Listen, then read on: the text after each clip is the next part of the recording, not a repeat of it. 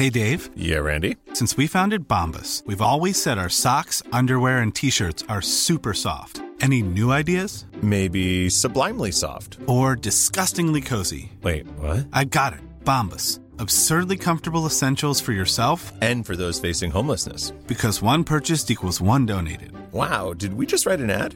Yes. Bombas. Big comfort for everyone. Go to bombas.com slash ACAST and use code ACAST for 20% off your first purchase.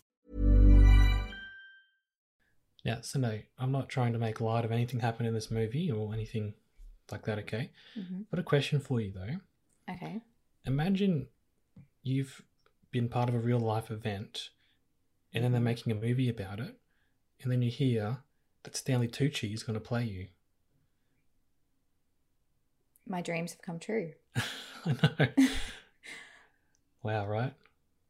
He's Stanley perfect. Tucci. He absolutely perfect. I don't think I recognized it until this movie, but he is. How did you not recognize it until this movie? No, well, I, I did know, I think, but it just this movie sort of rammed it home for me. Stanley Tucci. Stanley Tucci.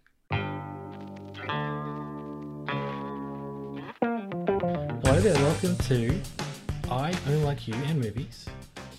My name is Lonnie. Her name is Sine. How are you doing, Sine? Hi, I'm good, thanks. That's wonderful to hear. Is it? Are you good because we watched a movie? Um, sh- sure. Okay, well, I mean, I'm still in lockdown, but like, Hmm. you know, take the wins where you can. at least you had two hours of thinking about something else. However, not the most exciting or lovely movie to watch because of the subject matter. As a movie, though, I think it was pretty good. We've seen Mhm. Worth. This is what I'm kind of trying to get at. it's new on Netflix. Um, really, it's quite current and quite um, topical.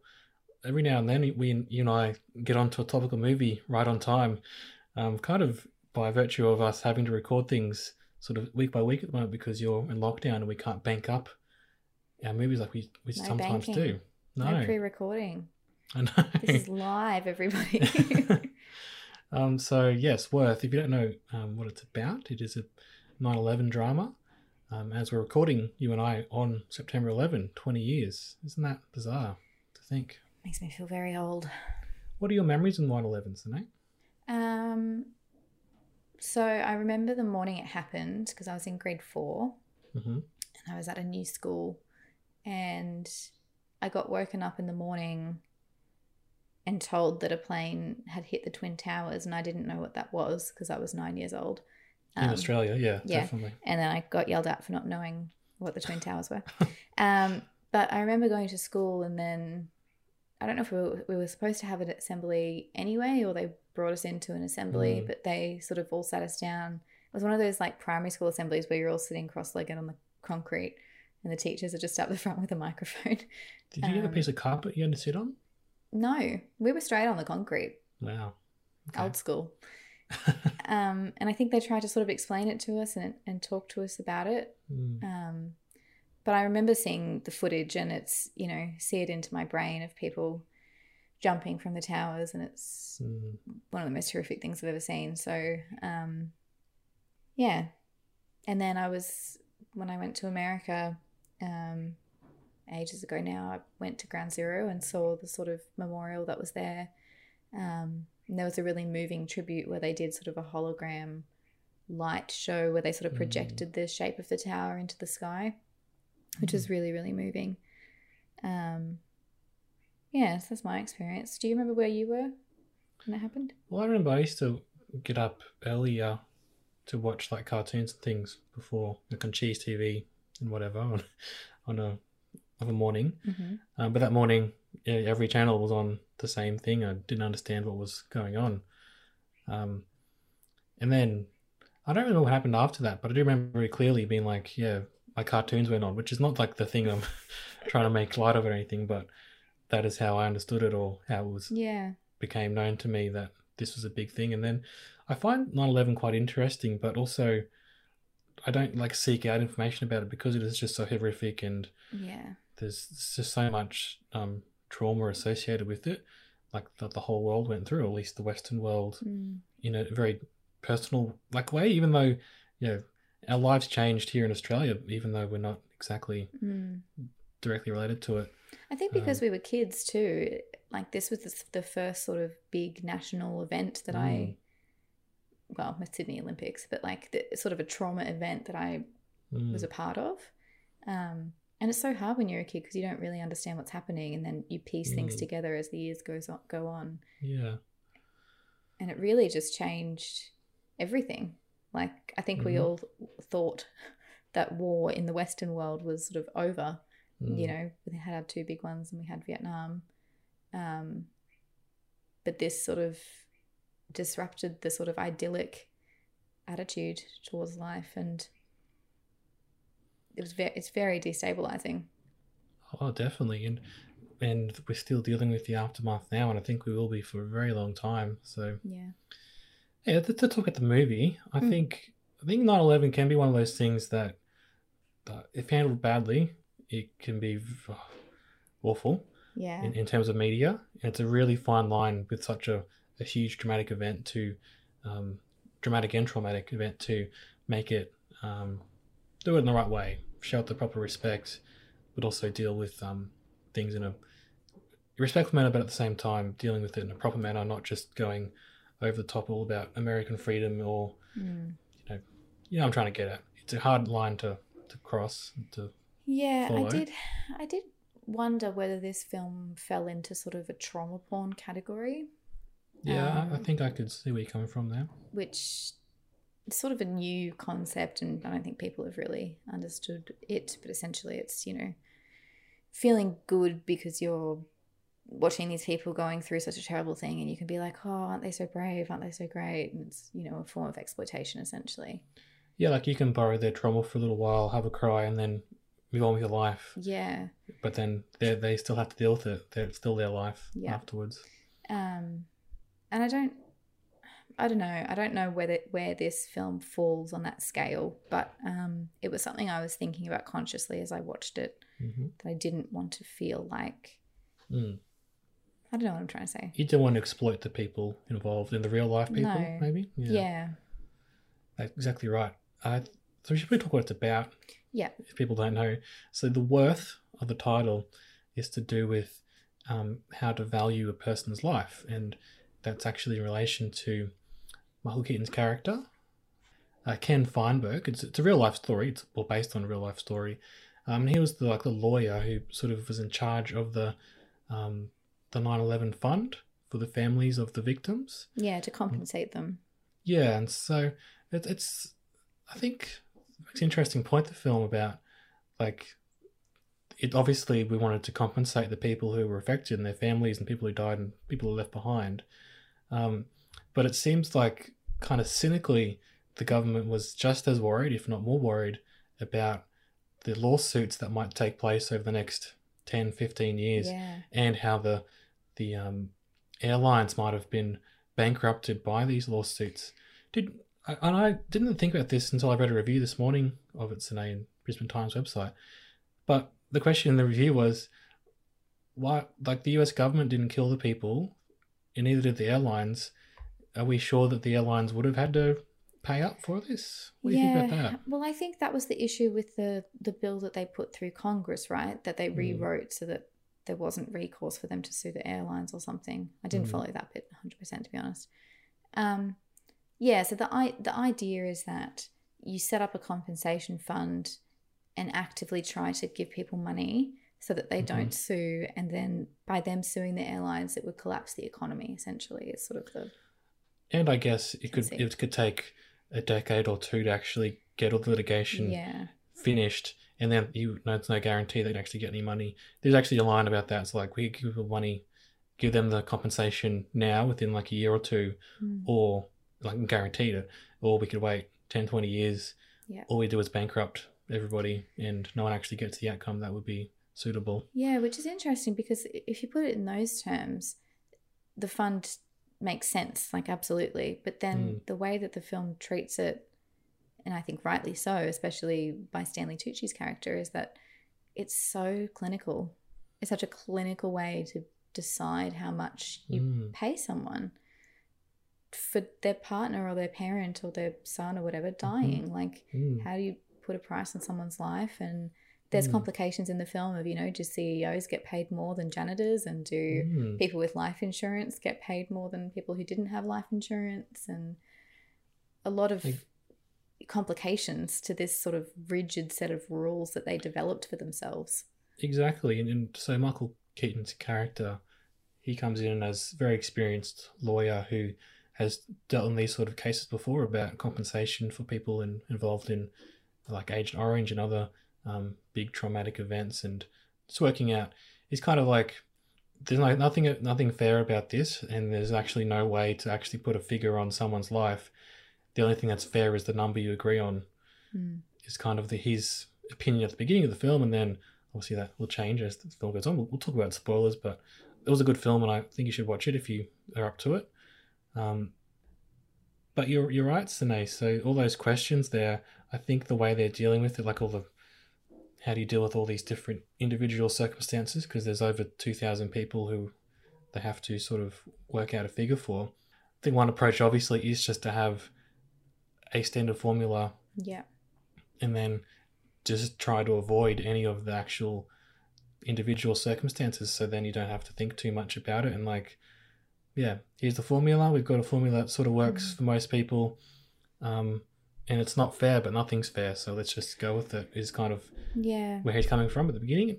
And obviously that you know the film is, is meant to make us shake up that opinion. But in some ways i can kind of see where they're coming from because if there's no easy way to do it maybe we should just have a, a, a simple formula and then try and you know the, the best for the most sort of people Yeah. but that's not right is it as well like obviously, it's not, right yeah, it's hard. Like I think this, something this film raises well is the sort of collateral damage of the emotional impact of it. Like Mhm. these people who are in charge of doing this don't want to be able to engage with the victims because once you do, you're just crying forever. You're just Mm. com- you've ruined your whole life, and you can't. Like if we if we sat back and allowed ourselves to feel something, there was a really great quote you sent me the other day. Actually, Mhm. I'm just going to try like and me. find that quickly. Do you I remember the quote. Yeah, so it's about if you don't understand something both intellectually and emotionally, you don't actually understand it intellectually. I think that was the, the crux of the matter. Yeah, And so, in in relation to Gladys Berejiklian and the ongoing pandemic here in Australia at the moment, um, it was about how, well, yes, people will die, but you'll be able to go to their funerals, which is what the Prime Minister said, and other things that, you know, we have to understand that we have to open up the economy to get the economy going. Sadly, people will die, but that's just sort of what we have to deal with because some things are more important than that. And so, you're like paying lip service to the idea that, oh, some people will die, but, you know, we've got to everyone needs to move on because it's you know the other other consequences could be even worse. But even by saying that, you're not really engaging with the idea that people will die when you do Mm. this. Mm. And I think you, we can try and bring it back to this film today, which I think is what you were doing. How do you see that working in this film? So the intellectual engagement of we can try and put a figure on your husband's life, but emotionally we can't actually. It'd be hard to deal, to deal with that emotionally because, in an emotional sense, you can't put a figure on someone's life. That doesn't actually compute, does it? And th- there's a line by one of the characters, Frank Donato, Chris Tardio plays him, um, about he says it's easier for you guys if you see us as figures, as statistics, right? And they're like, well, yep, it is, hmm you know. Um, and I, I don't know. I don't know whether the end result of this fund was a good thing or not. I mean, most people cl- like did claims through the fund. I think there were 95 people or so who didn't engage with it. Mm-hmm. Obviously, I'm not saying I don't want them to be compensated. I just mean the way that they set up their sort of formula. And this film, there's a we're going to get into some spoilers, but there's a Mm. redemption arc for Michael Keaton's character where he sort of realizes that he has to engage on an emotional level with the victims and he has to listen to them. Um, even though previously he's like, well, we're not their therapists, but you know, it's their job. They've got to Mm. listen to these people, tell their Mhm. stories, and figure out what the best thing is. I don't know if that happened in real life. I don't know if they made variations to the formula to compensate people who might have slipped through the cracks. I don't know whether that's a nice Hollywood sort of ending for us, you know? Well, actually, from what I read, and that's a quick look this morning, it seems like it's based on his book and it is quite real. Like the idea of um, Stanley Tucci's character is a is a victim. Look, his his wife was a victim of the crash, and he is then part of the compensation fund um, debate. And he very much leads people against Michael Keaton. He's saying that the, the idea they've the formula they've got is wrong. He says the website there's fix the fund. Um, he actually did come around. They became friends about it, and the thing about the website changing to the fund is fixed is real apparently. So Okay. that yeah, you're right. It, it did feel a bit simple, didn't it? So I don't know if it was that simple in real life, but It did have a it's- Hollywood sort of feel, and Yeah, yeah. when you see that happening, you're like, mm, how much of this is true? You know, yeah. were they really down to the wire of the last deadline, counting the packets that came in to see if they Yeah, made it? You know, I don't know. I don't know about that either. yeah, But I, I, don't think it was all made up. Is what I'm trying to get. I think there was um, lots of truth to it, Hmm. and he's actually admitted himself that this is Ken Feinberg in real life that he started off being quite distant, and I think someone actually said he was quite cruel in his way of trying to distribute justice in this scenario. Um, I think that might have been Richard Wolf, it was Charles Wolf, sorry, Stanley Tucci's character. Uh, but then he did come around and, yeah, it has really changed him as a Mm. person. So, Mm. shall we talk about Stanley Tucci then and his please, always, forever. Well, what I want to say about him, and this is not so much about the themes and the, the content that we've talking about so far, which we'll get back to, but Stanley Tucci is one of those actors who really inhabits the character he's in. Yeah. And we said this about someone else recently. I can't remember who it was now, but it's like he's not performing; he is the person. And looking back at Stanley Tucci's career, I think that is true of every single character he's played, at least the ones that I've seen. You know, even the the you know the, the bigger ones, in like Hunger Games, for example. But like Easy A, he just becomes that dad. in this film, kind of playing, I don't know about against type, but he is known for his bigger, more flamboyant characters in, in some movies. Mm. But he's very understated here. He's not showy. He, he just is this person, you know. It reminded me a little bit of his role in Spotlight. Mm-hmm. You- Yes. that was also like a small, sort of, quite thankless at times role. Mm. Um, and I could see the parallels between the two performances. But yes, I know what you mean. He's perfect and wonderful. I mean, I, know what I know. say. And again, I'm not trying to make light of anything that happened in this movie or real life events, but I'm just thinking of that that tweet about Stanley Tucci. It's like, I'm not sure if I want him to be my dad or to be my be my fun uncle who he takes me out like, you know, to the pub, or he wants to be my, my, my boyfriend maybe.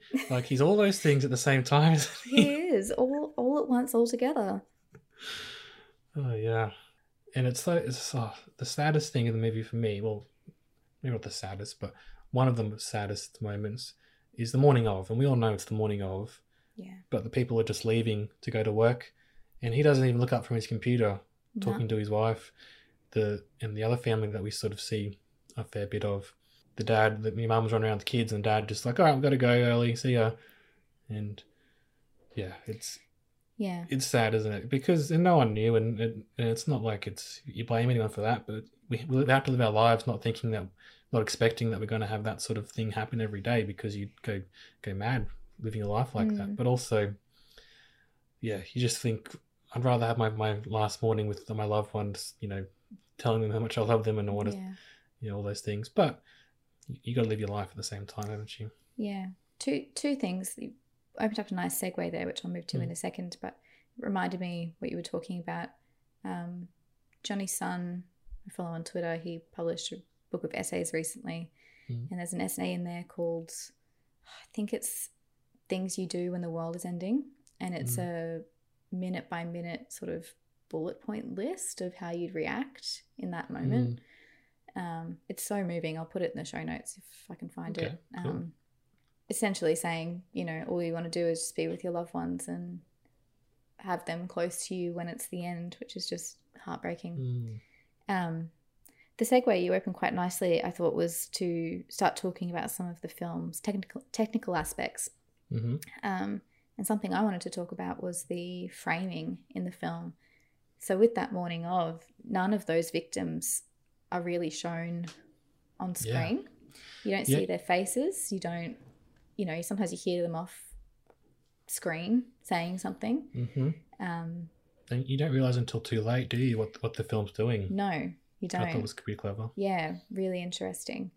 Um, and also, I thought, particularly in the conversations between Michael Keaton's character and Stanley Tucci's character, they use split framing a lot. So they were really far on the left of screen or really far on Mhm. the right of screen, completely isolated from the other characters. There's no over the shoulder shots in this film. It's, Mm. you know, this one person with this big expanse of background behind them, you know, and I interpret that, that Mhm. as meaning just a small person trying to battle against this entire Mm. system in the world. And I noticed a lot of shots that were sort of re- with reflections, with windows or through yes, glass, yeah, and and lots of um, yeah, like in behind doors and things like that. So again, I think that was a lot of Michael Keaton being that step removed from everybody, Mhm. um, and things happening in like reflections of being like it's not so much the thing that occurred, which is 9-11, but the the way we we see it and the way it's reflected through throughout life and how we deal with it Mm. year on year afterwards.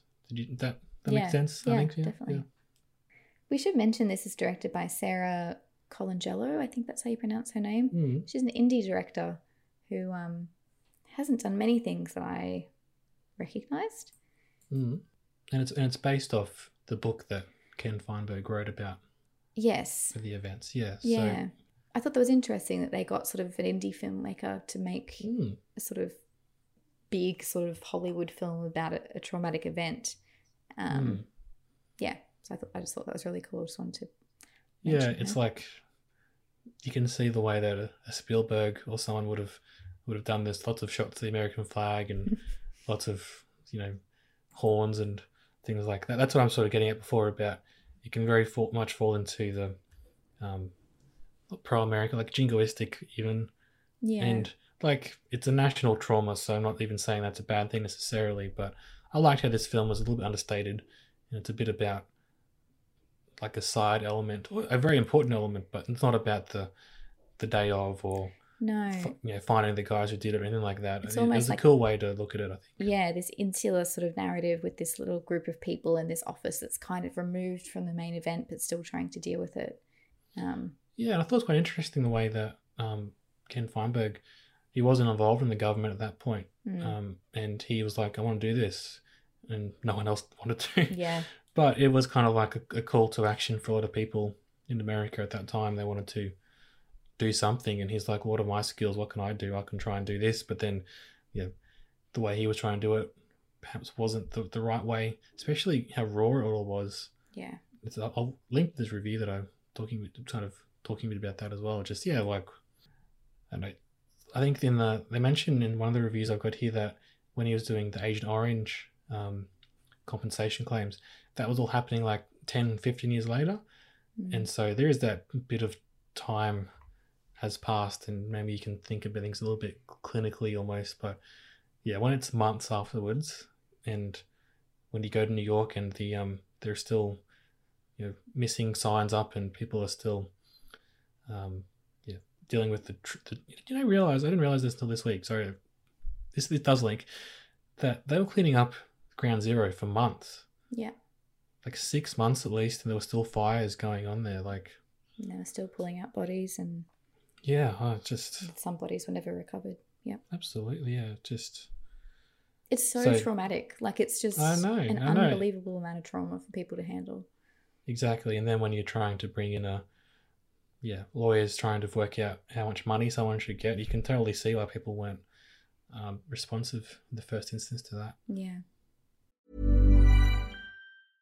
I'm Sandra, and I'm just the professional your small business was looking for. But you didn't hire me because you didn't use LinkedIn jobs. LinkedIn has professionals you can't find anywhere else, including those who aren't actively looking for a new job but might be open to the perfect role, like me. In a given month, over 70% of LinkedIn users don't visit other leading job sites. So if you're not looking on LinkedIn, you'll miss out on great candidates like Sandra. Start hiring professionals like a professional. Post your free job on linkedin.com/achieve slash achieve today. Since 2013, Bombas has donated over 100 million socks, underwear, and t shirts to those facing homelessness. If we counted those on air, this ad would last over 1,157 days. But if we counted the time it takes to make a donation possible, it would take just a few clicks. Because every time you make a purchase, Bombas donates an item to someone who needs it.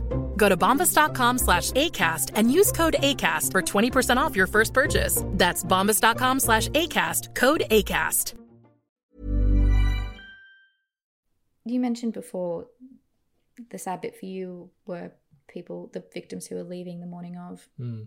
I'm going to spoil quite a significant part of the film now, so if you, you Mhm. don't want to hear that, switch off. Maybe come back in 10 minutes or so. But thanks for listening, still, Ashley. Thanks. I'm mad at you, Ashley.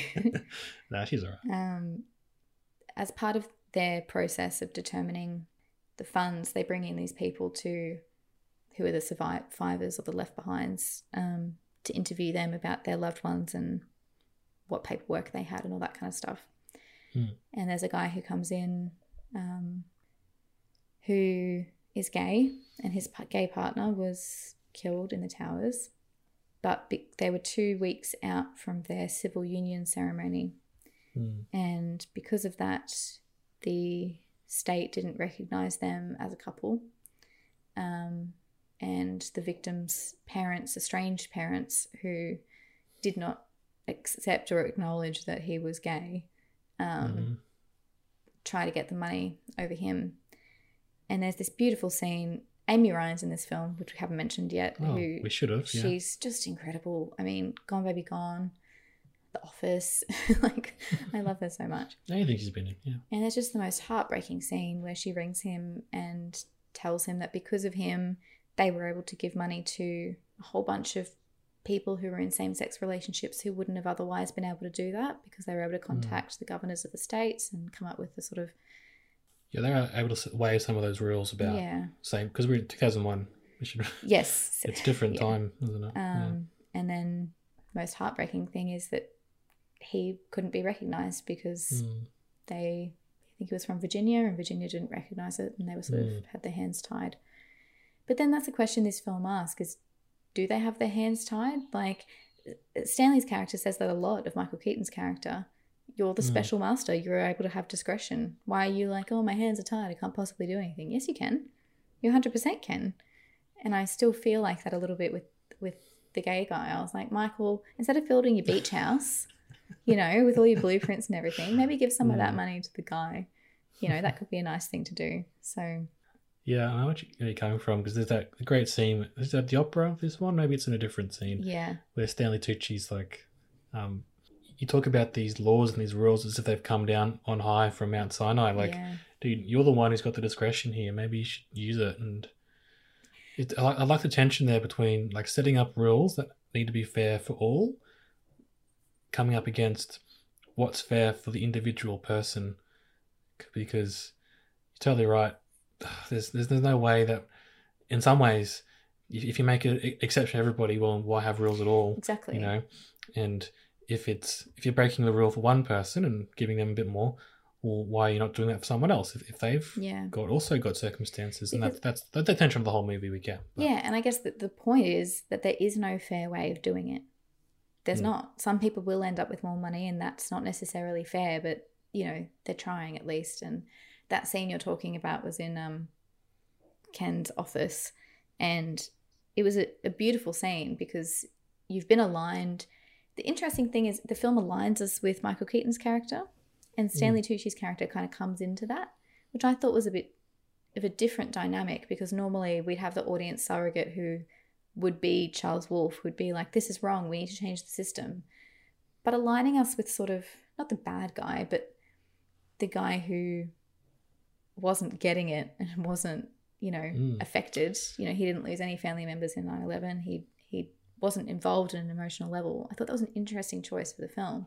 Obviously, it's based on his memoirs and everything, so I understand that. But um, that scene in particular, you completely, I found myself agreeing with both of them, you know. Mhm. And Charles Wolf is very much like the kind of person that I fall into sometimes when I'm facing like systemic or structural problems. When I'm like, why can't you just fix it? Why can't Mm. you?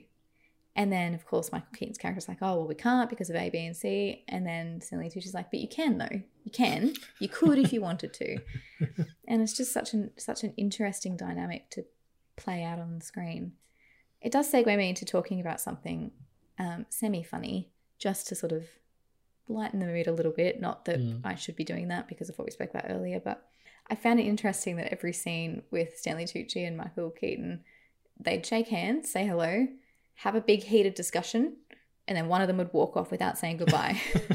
and then the next time they see each other, they shake hands and say Mm. hello at the opera, have a big heated discussion, and then Stanley walks off. it's like, say goodbye. Mm. what is going on?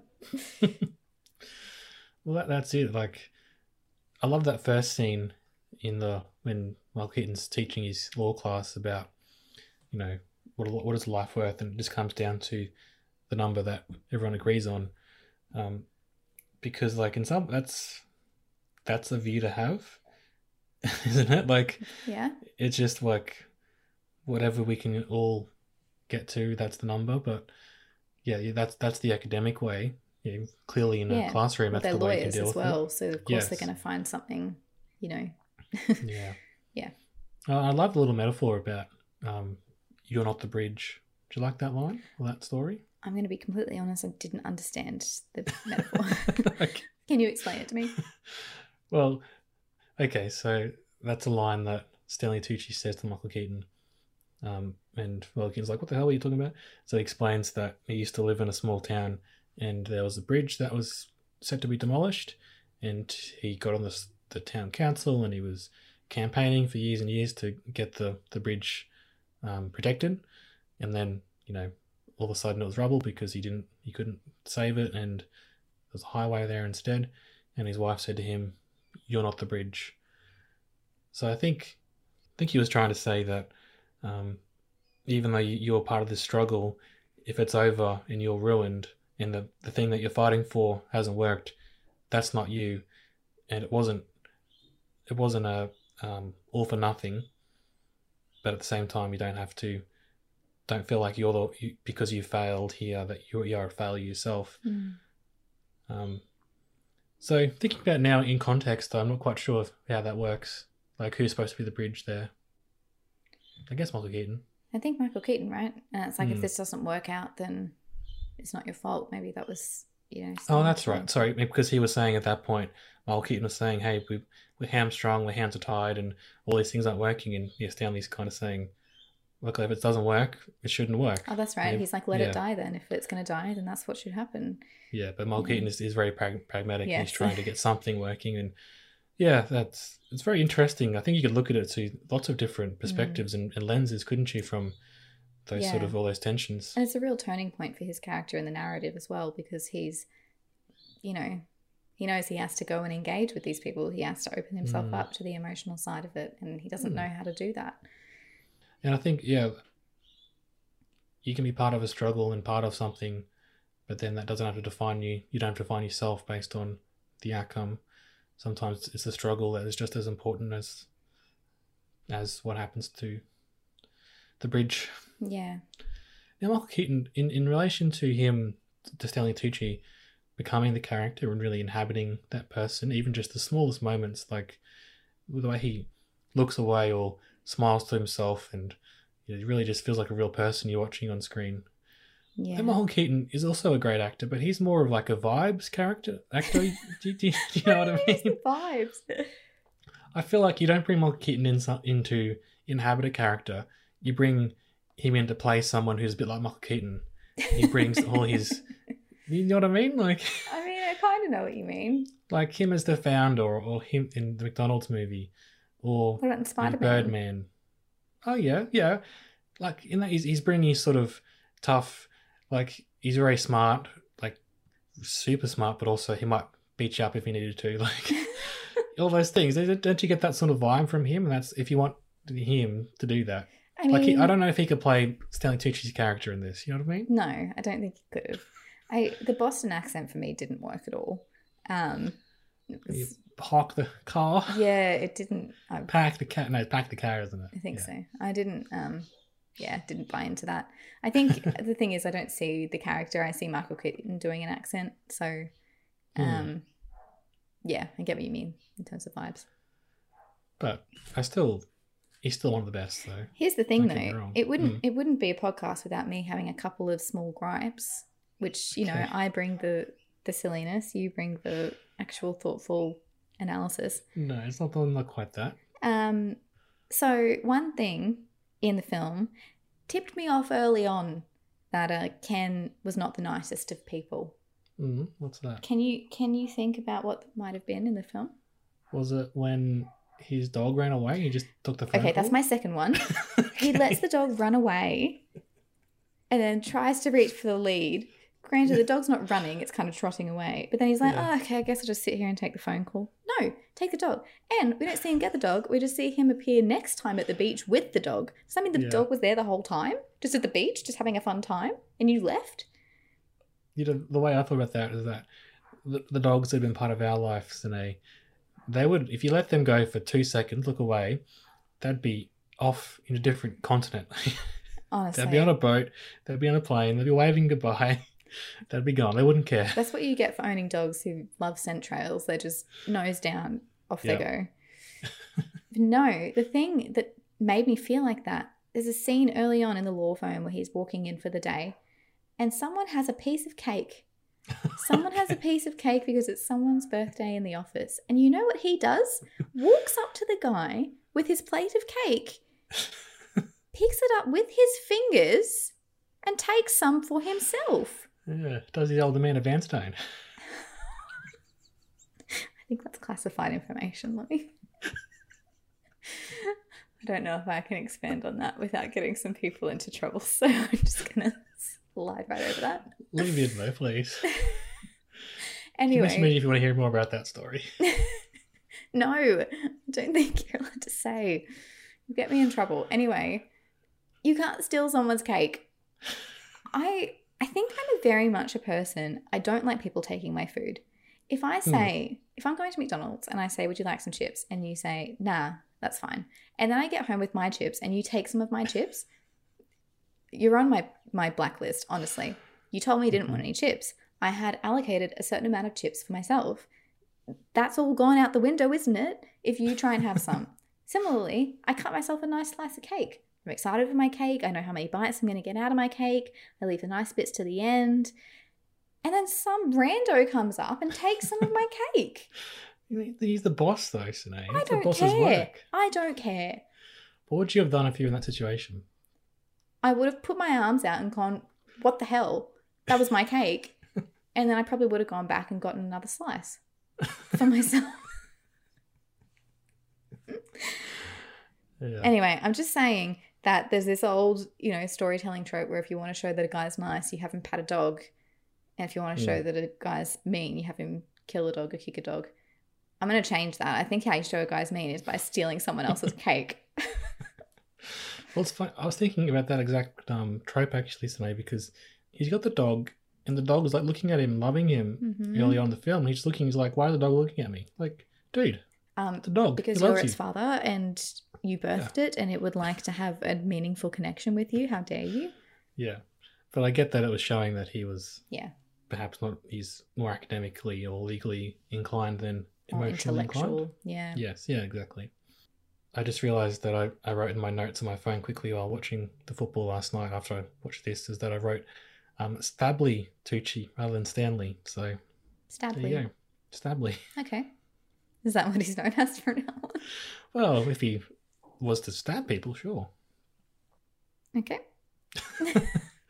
No, I would really recommend Worth though. I think Hmm. it um it maybe could have gone deeper and I don't know the high stakes action which you sort of we've alluded to, but there was like a ticking clock and there's a strong emotional core and it really is like you know wouldn't shouldn't be a surprise that a movie about 9-11 and the victims has some very emotional scenes and you Mhm. might you know shed a few tears about it but um yeah maybe it could have oh, did a pretty good job of exploring some of these tensions but I don't know.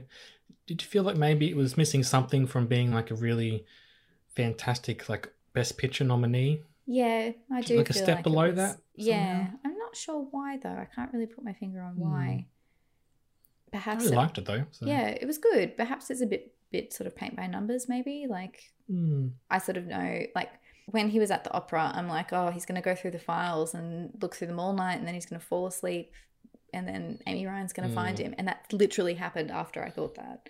Yeah. You know, where she walks in and he's been awake all night and working through the paperwork and stuff, and Yeah, true. Maybe did feel like they'd sort of taken this real life event and then molded it to the the three act structure of a yeah. movie. Which I always think about you and your complaints with First Man, and you really don't like it when something true like gets molded to a Hollywood sort of thing.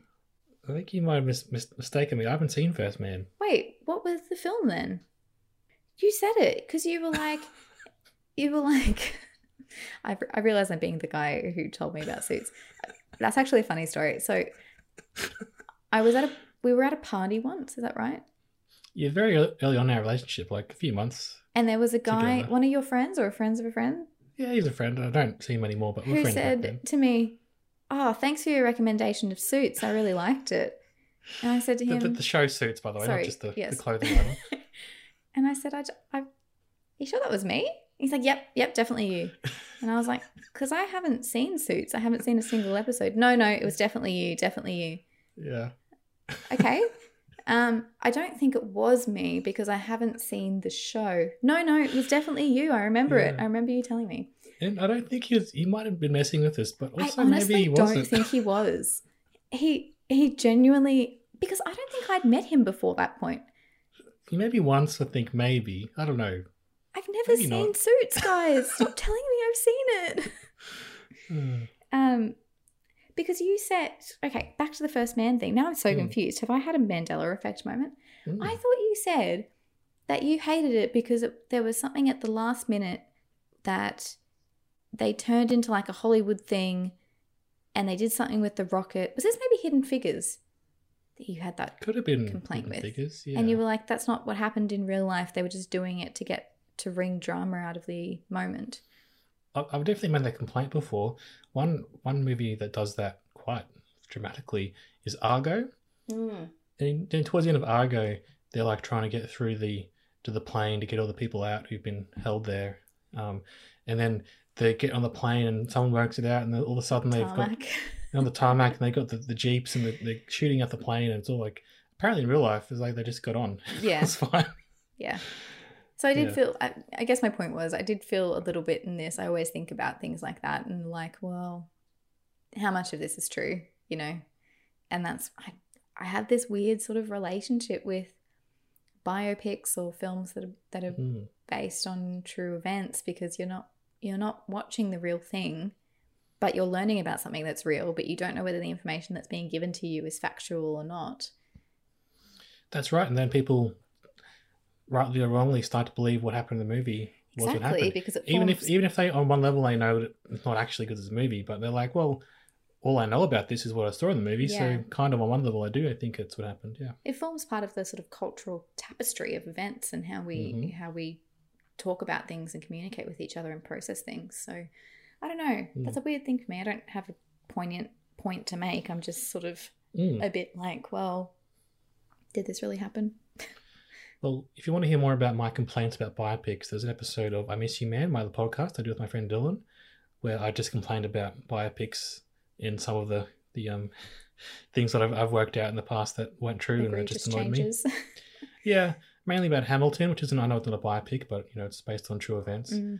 and the song from um Taylor Swift. Not important right now, but the I'll one link about it her in in the the, show notes. in the house, and she's like, and her neighbor to the cat, and it was actually a dog, like whatever the voice oh was. last great american dynasty is what you're Mhm, talking about okay they switched the the cat to a dog in the song lyrics is that what you're saying Why? Why would they do that? uh maybe it fit better lyrically Don't purport to be doing a song about the person who owns your house and then make up things. Fair- Taylor. fair enough. Yeah, we've we've gone wildly off track here. We have. I'm going to I pull it didn't back. think we were going to mention Taylor Swift or Amanda Vanstone in today's episode, but here we are. Did anyone have that on their bingo cards? Let me know. You know, they did have their bingo card those today. What? I know it's coming. I'm prepared this time. No, I'm not going to mention it. It's all good. Um, so I would recommend Emily in Paris. Ah. There we go. There we go. um, I would recommend you watch Worth if you if you feel up to it. Um, and it's kind of topical at the moment, given that we're in the 20 year anniversary. Um, but you know, we live in a post 9/11 world, so everything is kind of linked to that in some way, isn't it? Yeah, very much so. Um, Just quickly before we go, I just wanted to give a shout out to Shunori Ramanathan, who played Priya in the film. mm, mhm. She was in The Big Sick, which I forgot about. Oh right. But she was the one who he was sort of set up with to be married. Yeah. and great she movie.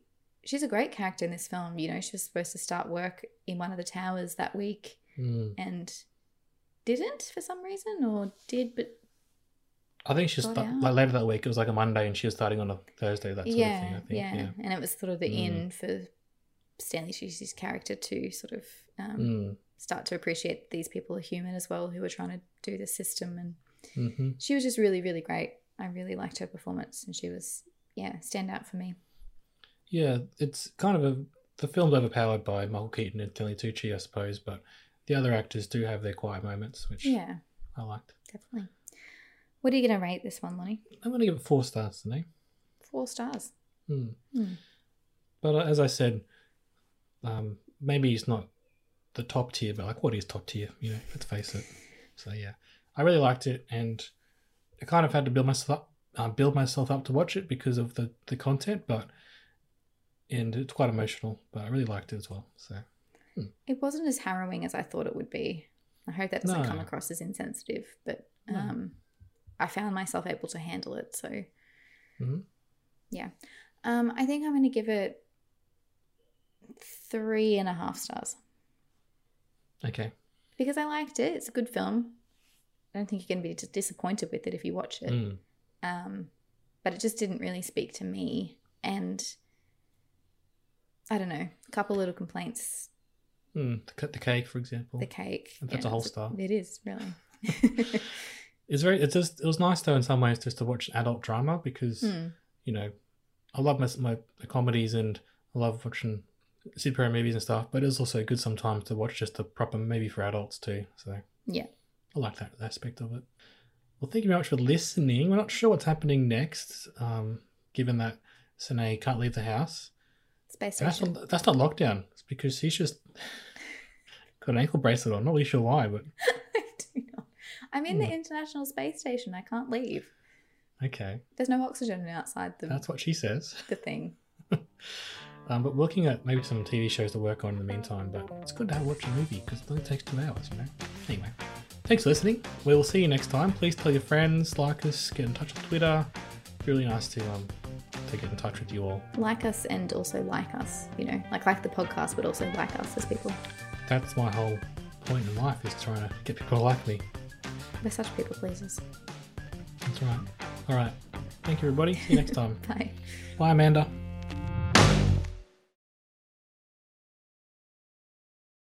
Lonnie, she's not going to listen to the podcast. You're going to get me in so much trouble.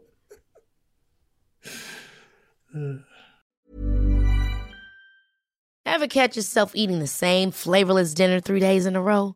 Dreaming of something better? Well, HelloFresh is your guilt free dream come true, baby. It's me, Gigi Palmer. Let's wake up those taste buds with hot, juicy pecan crusted chicken or garlic butter shrimp scampi. Mm. Hello Fresh. Stop dreaming of all the delicious possibilities and dig in at HelloFresh.com. Let's get this dinner party started.